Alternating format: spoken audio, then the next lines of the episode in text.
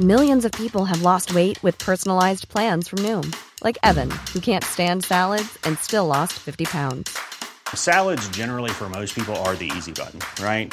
For me, that wasn't an option. I never really was a salad guy. That's just not who I am. But Noom worked for me. Get your personalized plan today at Noom.com. Real Noom user compensated to provide their story. In 4 weeks, the typical Noom user can expect to lose 1 to 2 pounds per week. Individual results may vary.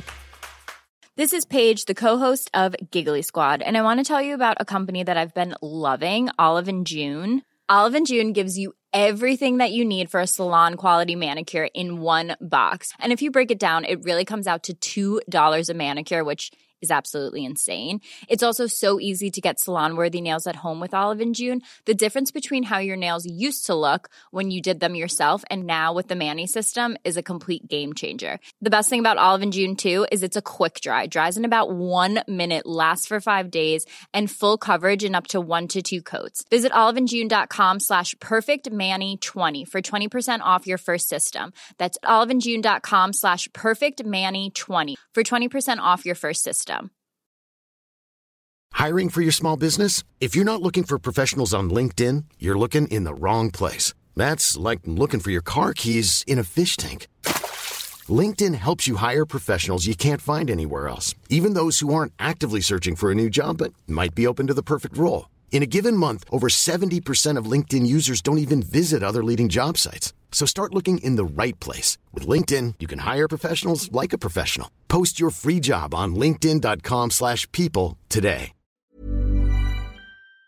The information depicted in this podcast is purely for informational purposes only. Please consult your healthcare professional before making any changes to your lifestyle or routine.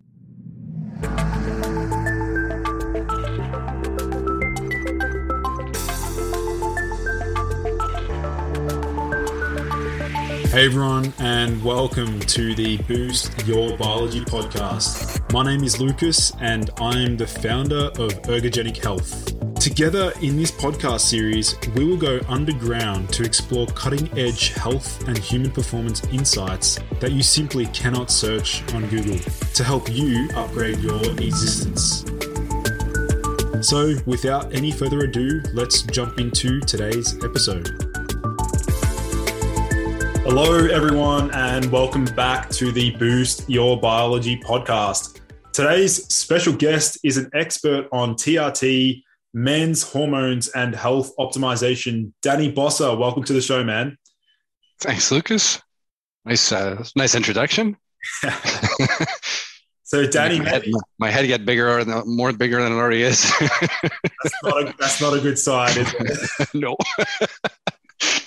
So, Danny, maybe do you want to let my listeners know, like, who you are and I guess what you love to dive into? Yeah, sure. So I was very much once like your listeners, just people looking for either information or were looking for help. I had every single low testosterone symptom you could possibly think of multiplied by 10. The libido was terrible. Erections were practically non-existent. I was tired. I had no motivation, brain fog. My sleep was crap. My energy was crap. I just felt like crap. I kept going to see a bunch of doctors in the area saying, you know, something's got to be wrong. This isn't normal. I was eating very, very well. I was going to the gym 5 days a week, running. Stress was, you know, relatively under control. Every factor that was within my control, and it just wasn't really making a difference. I mentioned some of the podcasts I've done that I would see guys in the gym, you know, they're lifting their weights and they're on their phone and they're growing. And I'm there like, oh, and it's like nothing was happening. I was like, this, you know, is it just bad genetics? Am I just terrible at training? And like, is it just, you know, and it was very, very challenging at the time trying to find any doctor that knew anything about what was wrong with me. And I'm a problem solver by trade. I have a IT consulting company. So my strong suit is troubleshooting, is getting a problem and finding a solution. So I'm going to all these professionals hoping that they'll troubleshoot me, troubleshoot my anatomy. That wasn't getting anywhere. And then it got to the point, I said, well, if, you know, they can't figure out, I guess I'm going to have to figure it out. So I got started getting into the forums and the, you know, Reddit and T Nation and Facebook group. And there's a lot of information, like, as you guys will all see, some of it, you know, like, is this true? Is that true? And this guy says this, but this guy says that. Yeah, but this guy says that. Look what he looks like. So he must know what he's talking about. Yeah, but the skinny guy over here. And it's like, you know, you're trying stuff and some things helps a bit and other things didn't. And so I was very, very eager to solve it, because if even in my line of work, if I can't solve a problem, it really eats me up inside and it keeps me awake. So I needed to find a solution. So I got a lot of the stuff figured out with time, a lot of experimentation and trying stuff and like, oh, this does this and that does that. And if I do this, oh, okay. Started figuring out and started making friends with a lot of physicians to the point that we were talking on the phone. And it was getting to the point I was talking to physicians, more physicians in the day. I was talking to my actual clients and I was bouncing off ideas and questions. And then one would tell me one thing and I would talk to another one and I'd get his feedback. So I was getting the feedback of like dozens of physicians, which was great. Because sometimes when you learn just from one person, you get a bit of a biased opinion. And I think my approach is kind of a collective of many sources of information and then things I've been able to demonstrate on my own and demonstrate with others. And eventually I got it all figured out. I got all my issues resolved. You know, I still got the ugly mug that I can't fix. And, you know, but outside of that, I spent a lot of time just trying to help men out, because I was seeing guys in the same situation that I was once in. And I recall that situation like it was yesterday. I wouldn't wish that on my worst enemy. Like there's a couple of people on the planet that I really can't stand, and I still would not want them to go through what I was going through back then. So seeing all these men that are desperate for some kind of a help or a fix or a solution, I've spent a lot of my time now over the last couple of years just trying to help guys out as much as I can to get them pointed in the right direction. I've become somewhat notorious on the internet because if you Google my name, just Google my name and you'll see there's hate threads about me and stuff. The reason being is back when I was feeling the way that I was, there was so much bad information, things that I tried that made things worse. And when I see that bad information now, I imagine, you know, John, who's, you know, symptomatic, trying to find the correct info, and some guy's telling him, oh, you need 3 milligrams of Arimidex, or your dose is too high, or you need to do this. And it's just going to mess him up. I just think of the times that I got that bad information and the impact, the negative impact it had on me. And it really was boiling my blood. So I, you know, for lack of a better word, bitched out a lot of people, particularly last year. I've kind of calmed down on that front lately. And I'm probably going to make some kind of apology thread or something on Reddit, because maybe I went a little hard on some people. But I don't do this for a living. I don't do this to make money. I do the odd consult here and there at this point when guys they've tried everything out with their doctors. They're not really quite figuring out. They want some other ideas. We'll do like a 30-minute video call that I charge some money for. But outside of that, all the stuff in the Facebook groups and whatever I do for free, and comments. I do videos on a YouTube channel called TRT and Hormone Optimization. It's all for free. So it's just a little passion, something that I was able to pick up, understand fairly in depth. And it's kind of my way of giving back to society. You know, some rich people will give money to a charity and others will go help out at their local soup kitchen. I help guys feel better with their hormones. That's what I'm trying to do here. Yeah. I really respect that mission there, Danny. And I sort of would like to dive into some of the really bad advice that you've seen hovering over the years, or some of the just horrible advice that even you saw online. Yeah. It's usually the same things.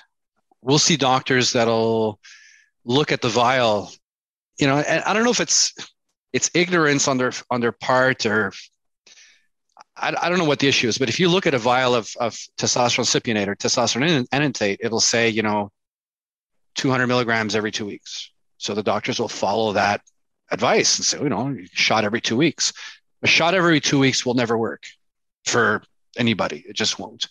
A shot once a week will work for a chunk of the population. They'll never feel as well as they could have potentially felt had they done a little bit more often, let's say twice a week at the minimum. But there's a lot of guys that just by default that are put on a shot once a week and they don't feel well. And the doctor thinks, well, you know, I'm giving you testosterone and according to the box, that's what it says. And you should be fine. So the things that I'm seeing are administration that is not nearly as frequent enough as would be required to resolve symptoms. And we can touch on that after. What are the signs that would demonstrate that you might need to go a little more often? Doctors that are, for some unknown reason, afraid of testosterone. They go to see their doctor. Oh, I can't put you on too much. You know, it causes cancer, it causes strokes, it causes heart attacks, it causes, you know, they pull all these diseases out of their butts because they read some article on freaking Newsweek that said, oh, you know, testosterone has now been associated with growing a third testicle. Like they just come up with things that make no sense. And there's nothing in the literature to support it. So they're frequently underdosing men. I got a lot of doctors I've seen that'll, you know, prescribe to patients 40 or 50 milligrams a week, claiming, well, that's all the human body makes. You can't compare endogenous, your natural production with taking an exogenous source, from injection or cream or whatever else. You can't compare the two. So just say, oh, my body makes 5 to 7 or 8 milligrams a day, therefore times 7, I should take 40 milligrams a week. I mean, if you think that's correct, take 40 milligrams a week and let me know how it works out for you. It's not going to work. Most doctors very fearful of anything having to do with estrogen.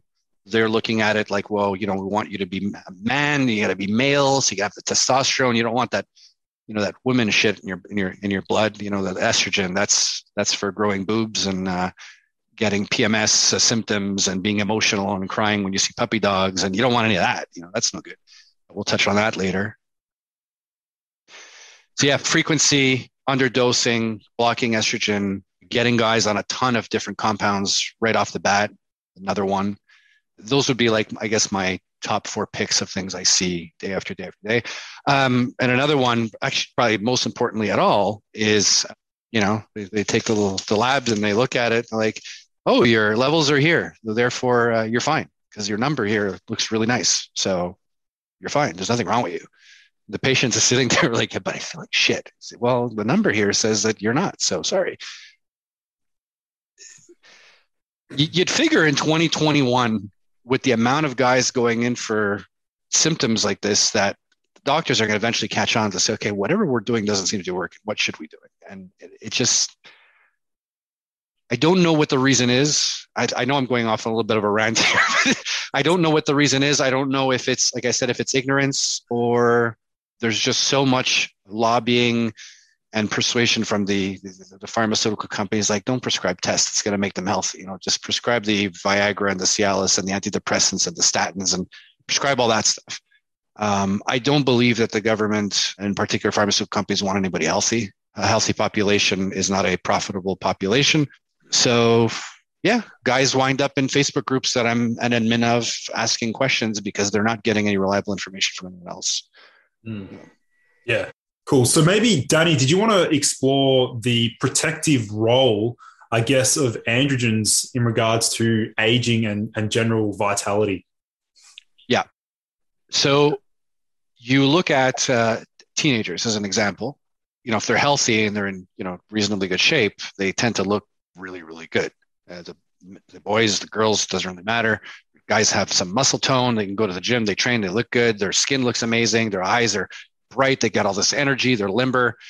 And then as you start aging and these hormones start dropping off, that's when some of this stuff starts to happen. So when you look at stuff like, you know, prostate cancer, cardiovascular disease, you know, maybe neurological issues like Alzheimer's or whatnot, this isn't stuff that happens when you're younger, right? This is stuff that happens later on as you age. And what they're beginning to figure out is that when these hormones start to drop off, that's when a lot of these issues occur. And when they replenish these hormones to something optimal, when I'm talking about optimal, I don't mean taking the amount a bodybuilder would take, just enough that you resolve any symptoms of low testosterone you have, it tends to mitigate a lot of these issues from happening. So there has been a lot of talk about, you know, from people talking about, well, you know, I've read that testosterone causes stroke and it causes heart attacks and it causes cancer and it causes, and we don't see that. I've asked most of the doctors I know, like the people that are on TRT or even HRT in general, we'll just say HRT, you know, because women take estradiol and they take progesterone and take a little bit of testosterone, men typically take testosterone. I said, have you seen any increases in some of these things? And they say, no, we see a decrease. And when I look in my own Facebook group, there was a guy that I won't mention his name, but saying that testosterone causes kidney issues. I've got a Facebook group with 10,000 guys. We don't see kidney issues. No one is posting like, yeah, I've got kidney issues. Oh yeah, me too, me too. Like, it's just not seen. We're not seeing anyone posting about, I developed this problem, I developed this problem. They're not. So it's not just a matter of saying, I want to take hormones, whether you're male or female, to simply feel better. Yes, you're going to feel better, in particular if you had a deficiency or had symptoms related to these low hormones. But it's unreal in regards to the amount of protection that these will bring to you later on in regards to, I mean, like I said, cardiovascular disease, diabetes, Alzheimer's, any type of prostate cancer. There's just so many of them that, you know, it's protective of the brain, it's protective of the heart, it's protective of the cardiovascular system, it's protective of a lot of the internal organs. So you wind up with more muscle mass, which is better for, have a better quality of life. You wind up with less fat mass. And there are, you know, the odd people that say, oh, I wouldn't take that, it's not good for you, and I read all this stuff. And I say to myself, okay, well, if you're now going to decide, am I going to get, let's say if you're a man, I'm going to get on testosterone or I'm not. I'm not going to get on testosterone because I'm concerned about all these things that you see online. Okay, well, now you have no protection for any of these things going forward. So if your testosterone levels are tanked, chances are you're going to lose some muscle mass as you age, which you'll have a lower quality of life. You're not going to be as strong. You're going to have issues with bone mineral density. You'll likely put on more fat. So now you're carrying more weight. Your tendons, your ligaments are less flexible. Your speed, your agility, you know, you might be more prone to falls and stuff as you age. Imagine, you know, once you've hit 70, what that person might look like compared to the guy who started, you know, TRT at 40 and now he's 70, you're going to have two completely different people. And, you know, so there's talk about risks and stuff. We're just not seeing it. We do see a lot of benefits. So for me, the risks are like, well, there's a risk if you take anything, really. I mean, you take Tylenol, apparently there's people that die of Tylenol every year. I choose to be the one that says, I'm going to resolve all these issues. I'm going to feel fantastic. I look at myself in the mirror, how I feel, my mental state, my libido, my energy. I can't see anyone telling me that testosterone has been harming me in any way. My blood work looks fantastic. And I've been reaping these benefits as time passes, and I'm rarely sick. I used to get sick at least 2-3 times a year prior to TRT. Now I get sick once every 3 years, once every 4 years. I'm never sick. So, and it's not just the testosterone itself, but also the estradiol that it converts to. Estradiol is extremely, extremely protective. And when I see guys that are trying to lower their estradiol levels, it just boggles the mind. We can touch later on about estradiol a little bit more detail, and I can explain why. I don't know if I sufficiently answered your question. I was telling Lucas offline because we had a quick issue. There was a power failure. We had to cut and we had to come back on, but sometimes I get a question and it's like, there's just so much to say. And I'm like, where do I start? Do I start here? Do I talk about it? It's sometimes very difficult to verbalize because you're just going to wind up touching on so many different subjects. So sorry if I'm, I'm not as, as focused or straight on that, in that regard. Since you brought up Danny, since you're sort of segueing into some of the downstream metabolites of testosterone, maybe did you want to distinguish, you know, maybe DHT and estradiol, or maybe outline, you know, some of the pros and cons associated with those hormones and why we even have them? Yeah. So, okay, I'll touch on the DHT one first because it's shorter and simpler. And I can't call myself an expert on DHT. I don't know as much about DHT as I do about the other ones. DHT is a metabolite, as you said. We will concern ourselves if an individual is not creating enough of it. So if he's got very, very, very low DHT, that could cause issues with libido as an example, even erections, we see that happen a lot. And even just mental focus and drive, some of those things. And then you have the guys that sometimes will have very high DHT levels where it could impact things like effects on the prostate a little bit. You can get a little large prostate for some guys, not for everyone. DHT will often accelerate hair loss if you're genetically prone to hair loss. So that can be a problem sometimes with some guys, that they'll apply stuff like they'll take finasteride, or they'll apply something to their hair to ensure they're not losing hair. In my case, like, you know, I shave my head now. So this isn't, I'm not bald. I just totally shave my head. Growing up, I had a full head of hair. Later on in life, it started thinning out. I started getting a little bit of that little patch, and I started cutting it shorter and shorter. And one day on a dare, I shaved my head, and my wife loved it. And I just kept it like that ever since. But did TRT accelerate the thinning? Well, it was already kind of thinning, and it may have sped it up a little bit. But again, I'm genetically prone. I look at my father, and my father's hair thinned out quite a bit. My grandfather was totally bald. My other grandfather was bald. So it was bound to happen regardless. I think a lot of people put a little bit too much emphasis on their hair. I don't think it's a good idea to control DHT simply based on you losing your hair. Will it help you retain hair? Sure. But blocking DHT, if you can just Google post-finasteride syndrome, a lot of people that block DHT for a long time can wind up with neurological issues and stuff. It's really not great. They come into our Facebook group. They can't have an erection anymore. They got very poor libido. So guys, don't put too much weight on your hair. I personally prefer to feel better and be healthy than go down that road. Mm. So now, in regards to estradiol, that's something I know a lot more about. So estradiol in women is primarily created with the ovaries, right? So they have a gland, if you want to call it that creates the hormone. In men, we have testicles that create the majority of our testosterone. We have thyroid glands that creates the majority of our thyroid. We do not have a gland that creates estradiol. So there is some argument or some debate of if estradiol is even considered an endocrine hormone in men, because we don't make it directly from any particular gland. It has to be converted with the aromatase enzyme, okay? So there's a little bit of back and forth, people saying, well, it's an endocrine hormone, maybe not in men. So when you are measuring serum levels of testosterone, testosterone circulates through the serum, through your blood, through all different parts of your body, delivers it to the tissue, to the brain, to the bone, to organs, to everything. If you do a blood draw, you can measure the amount of testosterone in your serum. You can see exactly what's the total testosterone. You can get an idea of your free testosterone.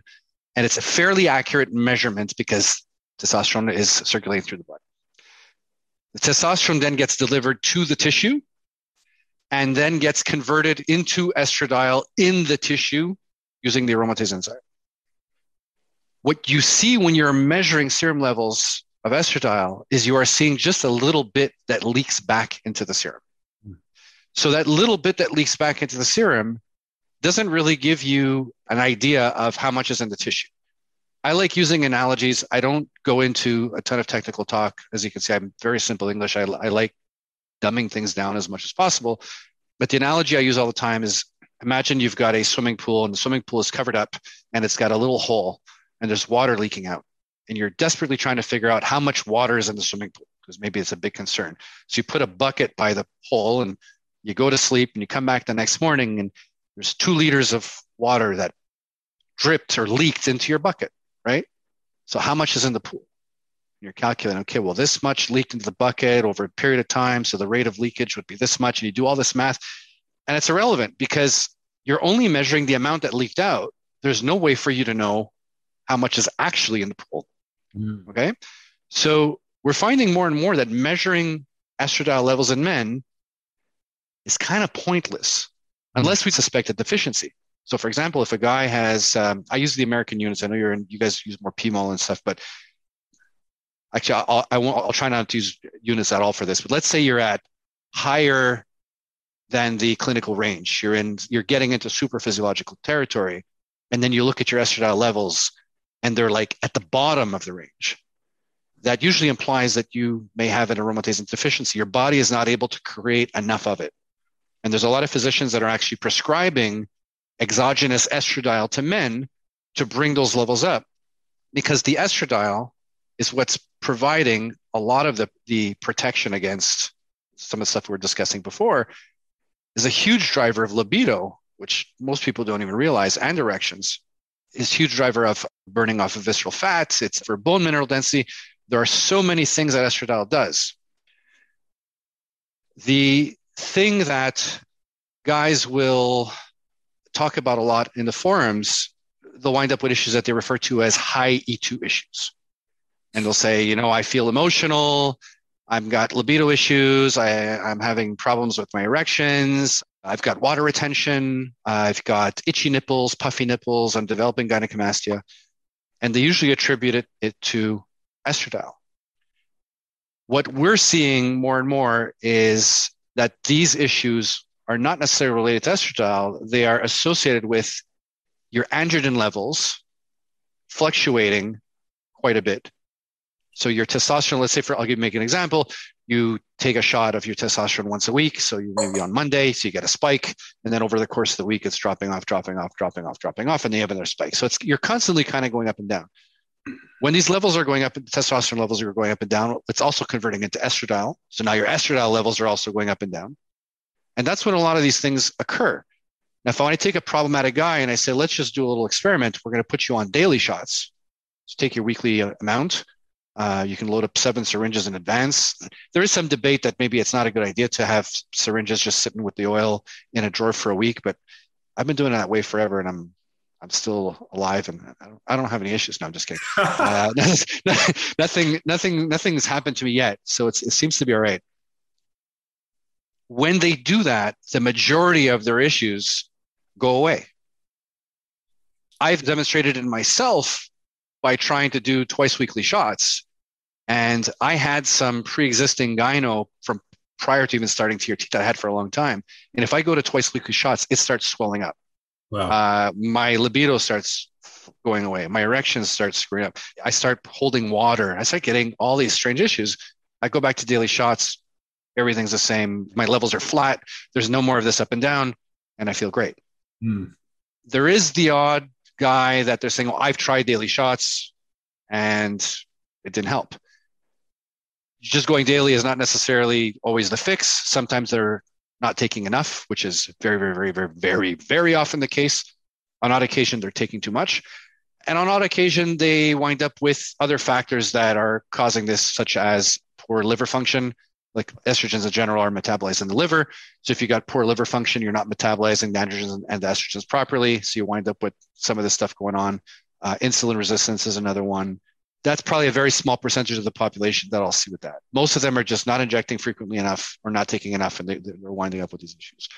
So the key here is keeping your levels as stable as possible. Taking this test that I was talking about at the beginning is not really reflective of anything. There's no way for you to know what your actual estradiol levels were unless you were dead and somebody was performing an autopsy and checking every single part of your body to see, well, how much estradiol was here and how much estradiol was here, because every single part of your body is going to wind up with differing levels of estradiol. And it's a completely self-regulating mechanism. The body's going to make what it needs when it needs it. So for example, if I fall off my chair and I hit my head and I get a concussion, my brain is going to start converting some testosterone into estradiol because it's neuroprotective. It'll actually help protect my brain knowing that I just had a traumatic brain injury. Okay, so if you want to start blocking that conversion, you have to say to yourself, okay, well, where am I blocking it exactly? Because I might have a part of my body that happens to have a lot of estradiol, and I might be blocking it and bringing it down a little bit. Like, ooh, that's good, but maybe my brain's desperately trying to make estradiol because of a problem, and I'm blocking it there. Maybe I have a part of my body that has very, very little estradiol. That's all it needs, but I'm blocking it there. Now it has none. So I always ask people, why are you blocking it to begin with? Well, because my estradiol is high. Well, your estradiol is high because your testosterone is high. Yeah, but I want my testosterone high, but I don't want the estradiol to be high. When you're raising testosterone, your estradiol is going to fall. The more you raise this, there is a point that your estradiol level will actually plateau. Hmm. And the reason being is because you only have a limited amount of aromatase enzyme. the analogy I make on this one is, imagine you have a winery and you bring grapes to the winery, and that winery is capable of making 100 bottles of wine a day, let's just say. Now, if I took all the grapes on the planet and I brought it there, the winery can only make 100 bottles of wine a day. So it doesn't matter how much wine I bring it, it can only make so much, okay? So it's the same thing with the body. If you're raising testosterone, yeah, you're going to convert more and more and more and more, but there will be a point that you can keep raising testosterone, go, and your estradiol levels are just going to plateau because there's only so much of this aromatase enzyme that can convert it into estradiol, okay? Now that I brought that up as well, again, I told you I'm all over the place. If you're raising testosterone up and up and up and up and up and up and up, and it gets to the point that estradiol stops, your ratio between the two is growing and growing and growing. We do have literature that supports that higher ratios between the two can be detrimental to your health. Right. Okay? So I see guys jacking up their testosterone levels like crazy, and then they're lowering the estradiol. So the testosterone on its own can cause some degree of stress, if you will, to the body, especially if you're taking a lot. Now, if you have the estradiol there to protect, everything kind of balances out. But now if you're going to raise the testosterone and you're going to lower the protective benefits of the estradiol, you're asking for problems there for sure. So again, everyone watching, and we were all taught that way. I was taught that way. Every single doctor that I deal with was taught that way. We were all ingrained and brainwashed with, if you got this issue, it's estrogen, it's estrogen, it's estrogen. And we've demonstrated over and over, like, well, if we do this, we're just fine. I did a video on the YouTube channel about how I fixed my gyno. And when I started TRT, I was taking once weekly injections. And my gyno was swelling up and swelling up. It must be the estradiol. I guess I need an AI. And I'm taking an aromatase inhibitor, trying to get my estrogen in that stupid bro science range that everyone talks about that's completely doesn't make any sense. And it wasn't helping at all. It was causing issues everywhere else. And I kept trying to figure out how to time when I would take the Rimidex. Like, do I take it the day of my shot? Or should I take it the day after my shot? Because, if on Monday I take my testosterone, it's going to peak and then it'll probably start converting into estradiol the next day. So maybe that's when I should add it. And then I was reading that high estradiol symptoms are the same as low estradiol symptoms. And you can't take labs every single day. So you're sitting there going, is it because my E2 is too high or is it because it's too low? And you're trying this, At one point I said, Jesus Christ, this is a pain in the ass. So I stopped taking the aromatase inhibitor. I started doing more frequent injections, and all of a sudden I was feeling better and the gyno was shrinking. And I was like, that's weird. I thought this was caused by estrogen, and it just kept shrinking and shrinking and shrinking and shrinking. Then I tried raising my dose even more, which in turn was raising my estradiol levels even more, and it was shrinking and shrinking, and I'm losing fat off my chest because I was putting on, prior to that, tons of fat on my chest. It was really fatty and the nipple was swollen, and I had this big hard lump. There's a lot of guys that see the videos are like, oh, Danny didn't have gyno, he just had a fat chest. Like, no, I had big hard lumps under my nipples that I could touch. I could even grab them and like pull it out, and they were painful and tender. I'd hug my kids. I was like, it hurt. And just going to the daily shots and raising it, the more I was raising it and the more my estradiol levels were coming up, the more fat I was burning off and the more that the lump was shrinking. To the point now I look and I take my shirt off and it doesn't look like I had it. And my estradiol levels now are 5 times higher than they were prior to me starting TRT. So it's like, okay, well, if estradiol causes gyno, how is it possible my estradiol levels are 5 times higher now because I've jacked up my testosterone dose and my gyno's gone away?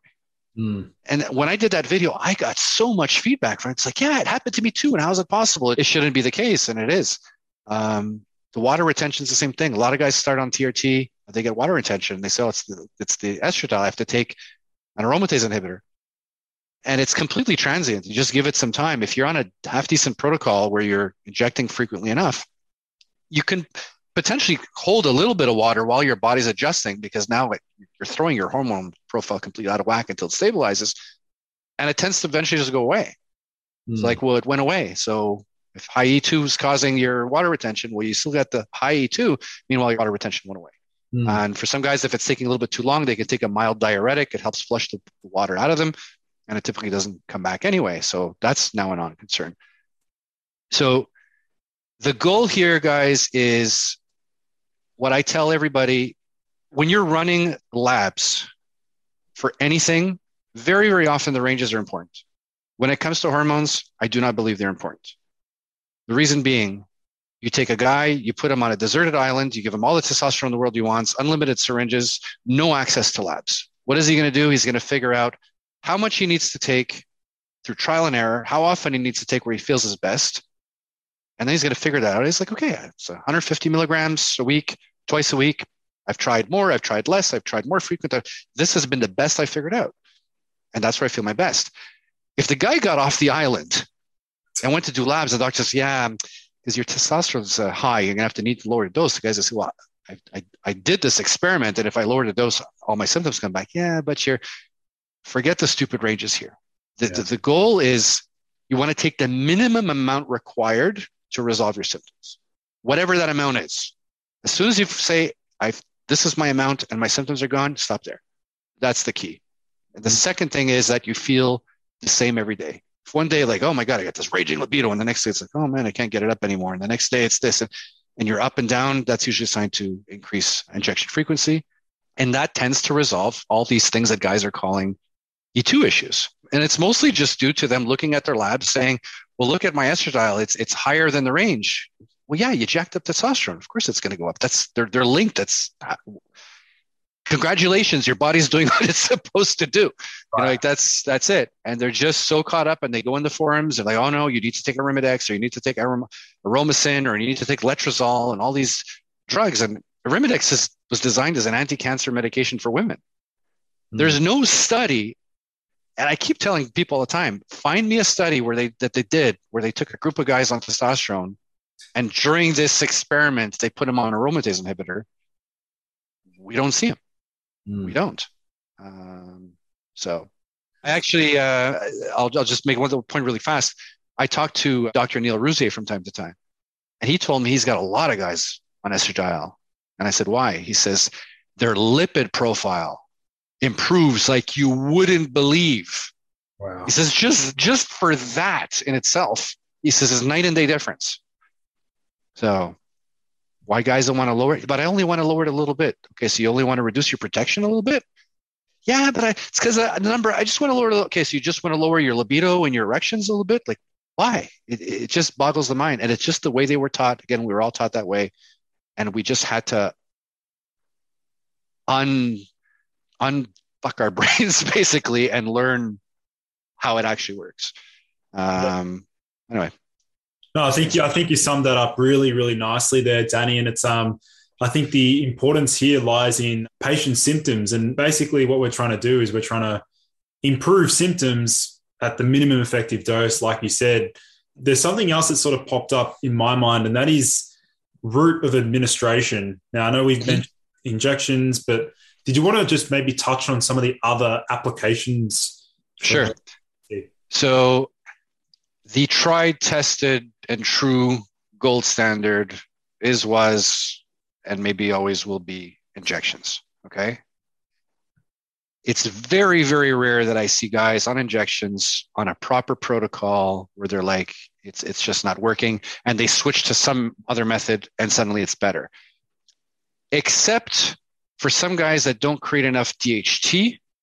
If they use the transcrotal cream, so it's basically a compounded testosterone cream, either a VersaBase or, there's another gel, not androgel, but it's a compounded gel. It's usually dosed 200 milligram per gram of cream.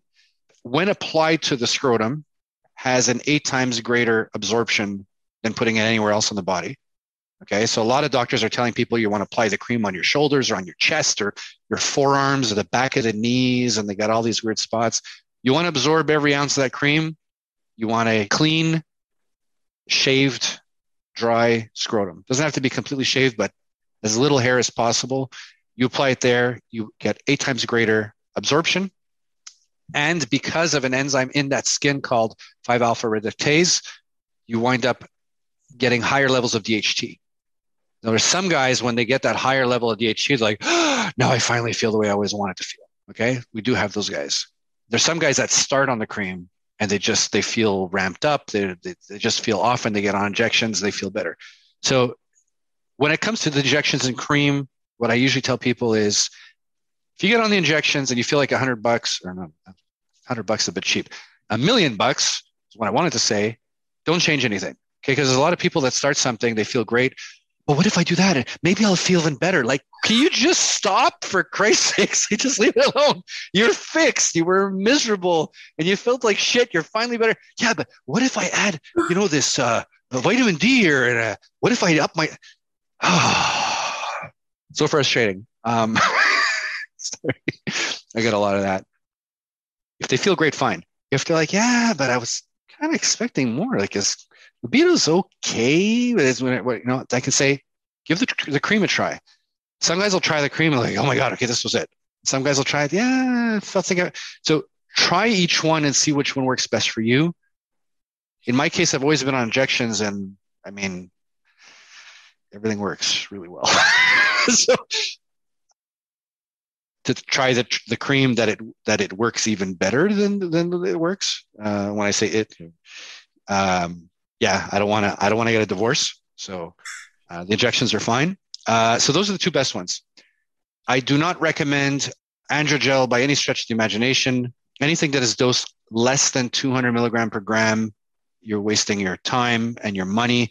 There's a lot of doctors that'll dose cream at 100 milligrams per gram of cream, or even 50 milligrams, that I've seen even less.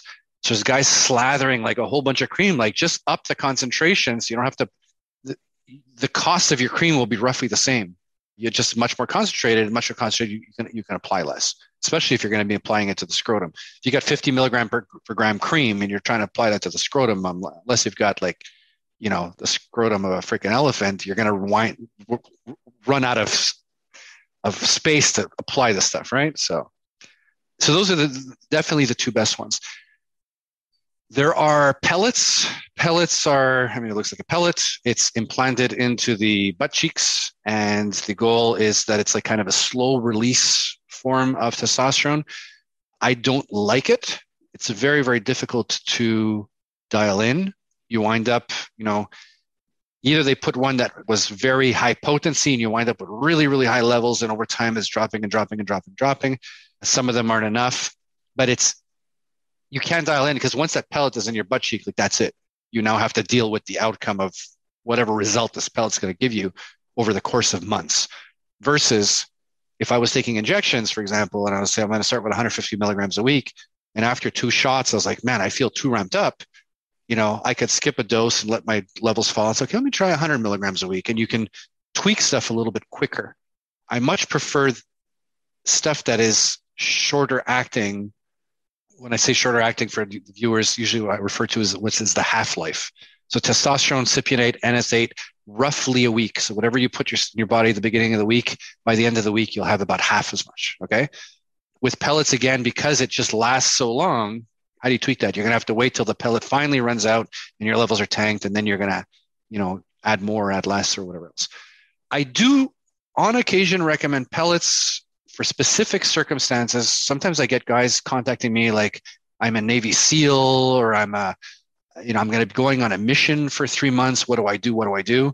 I can't bring the testosterone syringes with me. I say, go get some pellets. Pop in some pellets. At least you'll have some levels while you're away, because if you take your shot now, within a month, you'll be, at zero. Avoid the pills, testosterone pills. Apparently there's a new one that isn't hepatotoxic. What about is there any, I have nasal spray as well. Natesto. I got a lot of guys trying that out. Their levels aren't really getting anything that's providing symptom relief. They're getting a lot of irritation in the sinuses. Just constantly like squirting the stuff up their nose. The pills, like I said, there's one that's come out recently. A couple of guys made posts in the Facebook group. Testosterone that's got to go through the digestive system and get processed directly through the liver and whatever else. I'm kind of skeptical. I'm waiting to see a little bit more information on that one.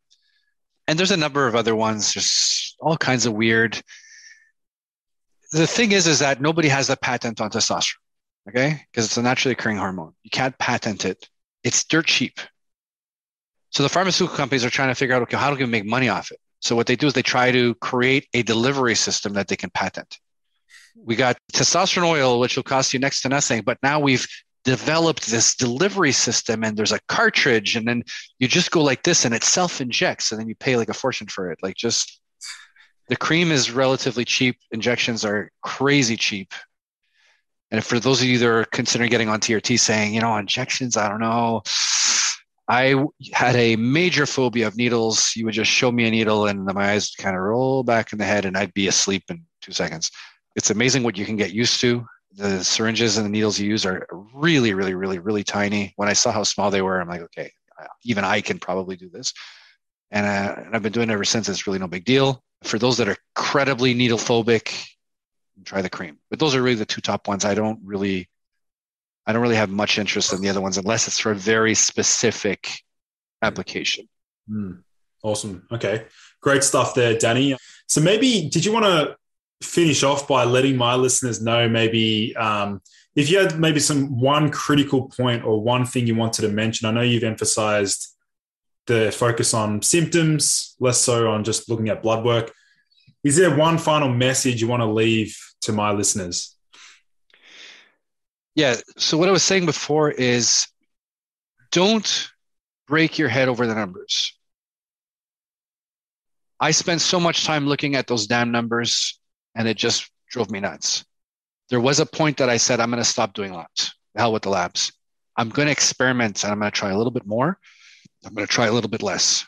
And I'm going to do it with a logical, rational approach. So today I'm going to take a piece of paper with a date. Well, when I say piece of paper, I'm old school. I do it on the freaking computer, right? You're going to take a note and you're going to make a log. And you're going to say, okay, today, how's my energy been lately? How's my erections been lately? My libido, my sleep, my drive, my focus, brain fog. Think of as many variables as you can. And write down, how have that been, let's say the last 2 weeks. And, take some little notes and maybe like, scale of 1 to 10 or 5 stars or whatever method you want to use. And then say, okay, I'm going to change one variable. I'm going to try taking a little bit more testosterone than before, or maybe I'll take a little bit less, or maybe I'm going to change my frequency, but change one variable. What the thing that guys do is they're like, okay, well, I'm going to take more testosterone. And instead of doing weekly shots, I'm going to do daily shots. And then I'm going to take 10,000 IU of vitamin D and I'm going to throw in some pregnenolone and I'm going to take 50 milligrams of DHEA and I'm going to see. Now you have an outcome. The outcome could be, I feel better. The outcome could be that I feel the same. The outcome could be, I feel worse, right? Those are your 3 possibilities. Regardless of the outcome, what was the cause? What was the variable you changed? I don't freaking know. I changed 8 different things. How am I supposed to know what it was that made me feel the way I'm feeling? Okay. So it's extremely important to change one variable. This is an exercise of patience. Yeah. Okay. So you change one variable. I'm going to increase my dose. I'm going to give it 6 weeks. I'm going to put a note in the calendar in 6 weeks. I'm going to go do the same thing. Okay. Today, my sleep, my drive, my energy, my focus, my erections, my libido. How have I been feeling? 1 to 5 stars or scale of 1 to 10. And then I'm going to take it and I'm going to grab my one from the last time and I'm going to compare which one was better. Is the new one better? Okay, so clearly I do better on a higher dose than I did before. Okay, now you have a new point of reference. Okay, what am I going to do now? Do I raise it higher? Do I want to increase my frequency? I did notice my DHEA serum levels were a little low. Maybe I can try throwing in 25 milligrams. But pick one thing, do that for 6 weeks, and then write another log. Okay, so I have logs that I've done over a period of 6 years. I've seen all the stupid protocols I did and all the how I was feeling and I haven't had a boner in 3 weeks. Like, that one didn't work too good, and this one over here, my wife is telling me to leave her alone because she's getting a rash. Okay, this one works really, really well. It's hard for, if I was going to ask you, hey, on your last protocol from 6 months ago, what were you doing? I think I was doing this. How did you feel compared to now? You'll tend to forget how you felt. So take notes and then you'll see some kind of a pattern. Like, oh, when I have this like this, I seem to have a better outcome. Or when I add this, I seem to have a better outcome. But you want to change one variable at a time. Even if you change 2 variables at a time, I've changed my weekly dose and I've changed my frequency. I have an outcome. But was it the dose change or was it the frequency change? Shit. Now you got to start over anyway because you got to figure out which one it was. So just do it like that. And that will get you to your goal of, now I know exactly what I need to do to make it my best. Hmm. I think that final message there, Danny, I mean, I can personally relate to the patience aspect because I'm someone who always, like yourself, I mean, I'm always running experiments, different nootropics and different compounds and assessing my own response. And it's the hardest thing ever, man, because you want to throw everything at your biology and just observe the effect, but you're really just setting yourself back. You're actually missing out on critical understanding like that. Well, it depends. Let's say for guys like us I'm assuming you've kind of figured out what your ideal TRT dose is, let's say, at this point. WAS? Personally? Yeah, you. Yeah. I'm still natty. I'm still natty. You're a natty. I'm a youngster. Out of here. God, talking to a natty? Jesus Christ. I'm a natty. Yeah. 988 nanograms total natty. Oh, he's a good natty. He's a manly natty. I wish I was like you. 998 nanograms per deciliter? Nanograms, yeah. My free tea is about 500. It's not bad, but my SHBG is very high. Very high. High as in like over 100 higher? My reference range goes up to like 60, I think. Okay. 62. I mean, it's not high. Okay. It's on the verge, yeah. Okay. So are you doing anything to like try to lower your SHBG or? I tried things. I mean, I've tried a bunch of things and really if I just tried all that stuff. But if I manipulate things, like if I try and even I went through a period of crushing estrogen, yeah, disaster. Not so much. Okay. Got it. I guess, so the point I was trying to make, I guess I have to relate to myself is I know what my ideal dose is. Yeah. I know what my ideal frequency is. I've got that figured out. So I can now experiment with stuff. Let me throw this in and if everything goes horribly wrong, I know I can just go back to this other thing I was doing before and I'll be sorted within, a week or two and that's it. So once you figured out what your ideal protocol is, then you can start fooling around with the stuff. But until that time, I wouldn't recommend it. So. Mm. But my total testosterone was 227. Wow. And my free T was like in the single digits. Damn. In nanograms per deciliter. You were talking 500, so that's probably what, pmol, I'm guessing? Yeah. So it was, low, very low. And people say, it could have been lifestyle changes and exercise and food. Like I was doing all that stuff, all of it. And supplementing with vitamins and minerals and herbs. I tried everything and there's just nothing to be done. Mm. Yeah. Yeah. So maybe Danny, do you want to just let my listeners know where they can connect with you if they want to either work with you or join the Facebook groups, let them know where they can connect. Sure. So I do work for a channel called TRT and Hormone Optimization. I've done videos there. There's a lot of physicians have done videos there, medical professionals. There's, a ton of content on that channel strictly for TRT. There is a Facebook group with the exact same name, TRT and Hormone Optimization. If you're on Facebook, anybody can join. There's about 10,000 guys in there right now. I'm one of the admins. You can go and post and say, hey, I've done this and what do you guys think? Or I'm feeling like this and I've tried these things. What do you think? Or my doctor is telling me this. What do you think I should do? And here's my protocol. These are my symptoms. What do you think I should do? And like I was saying, there's a bunch of physicians in there. Sometimes they chime in. There's a lot of guys in there really, really know their stuff. So, and we have a lot of moderators in there that are actively looking at the responses to make sure that nobody's giving some, bullshit answer to throw you off track. We're very, very picky about that. So it's a very good place to post questions and learn from other people's experience. For myself, it's not even really something I advertise much, but on the odd occasion, if the guy is, he's dealing with a doctor and him and his doctor just can't get stuff figured out, they'll sometimes contact me to say, here are all the things I've done here in my labs. What would you do? I can sometimes make recommendations. We do this over a 30-minute video call. They still had to go to their doctor and say, hey, I've spoken to someone that knows a lot about the subject. His idea would be to try this. What do you think? If the doctor says yes, well, the doctor's putting his signature on the script. The doctor takes responsibility, so I'm kind of held harmless here. I'm just providing some ideas. I sometimes get guys from all over the world, where they're in countries where it's, you can just buy it at a, you know, corner store basically, and they're self-medicating and they have no doctors to do it. And they're like, I can buy this stuff legally. It's totally legal, but I'm trying to figure out what I got to do. I help them out with that. I even get the odd doctor that calls me up. Sometimes there's a patient in their office like, look, we've tried everything. I don't know what to do. And silly enough, I was told that I'm not allowed to tell a doctor anything because I'm not a medical professional, and the doctor is not allowed to ask a non-medical professional for information. Apparently, he can lose his license. So it does happen, but I can't ever say who it is because they're going to get in trouble, which is kind of silly.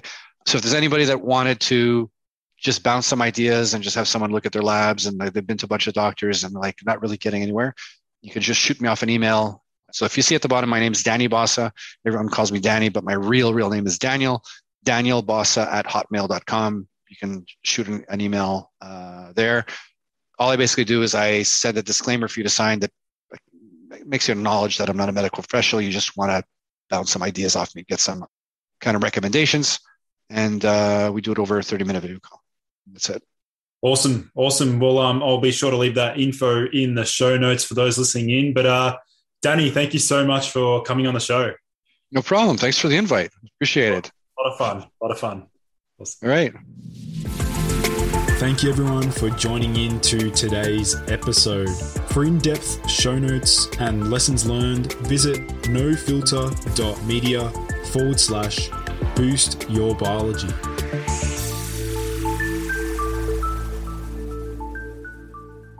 This has been a No Filter Media production. Say what you want.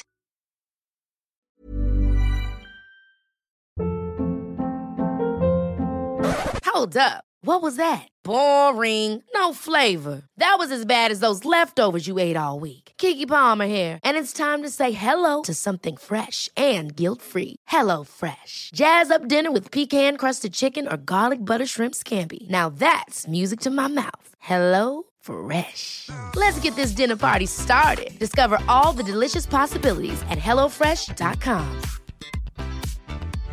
Imagine the softest sheets you've ever felt. Now imagine them getting even softer over time. That's what you'll feel with Bowl and Branch's organic cotton sheets. In a recent customer survey, 96% replied that Bowl and Branch sheets get softer with every wash. Start getting your best night's sleep in these sheets that get softer and softer for years to come. Try their sheets with a 30-night guarantee. Plus, get 15% off your first order at bowlandbranch.com. Code BUTTERY. Exclusions apply. See site for details.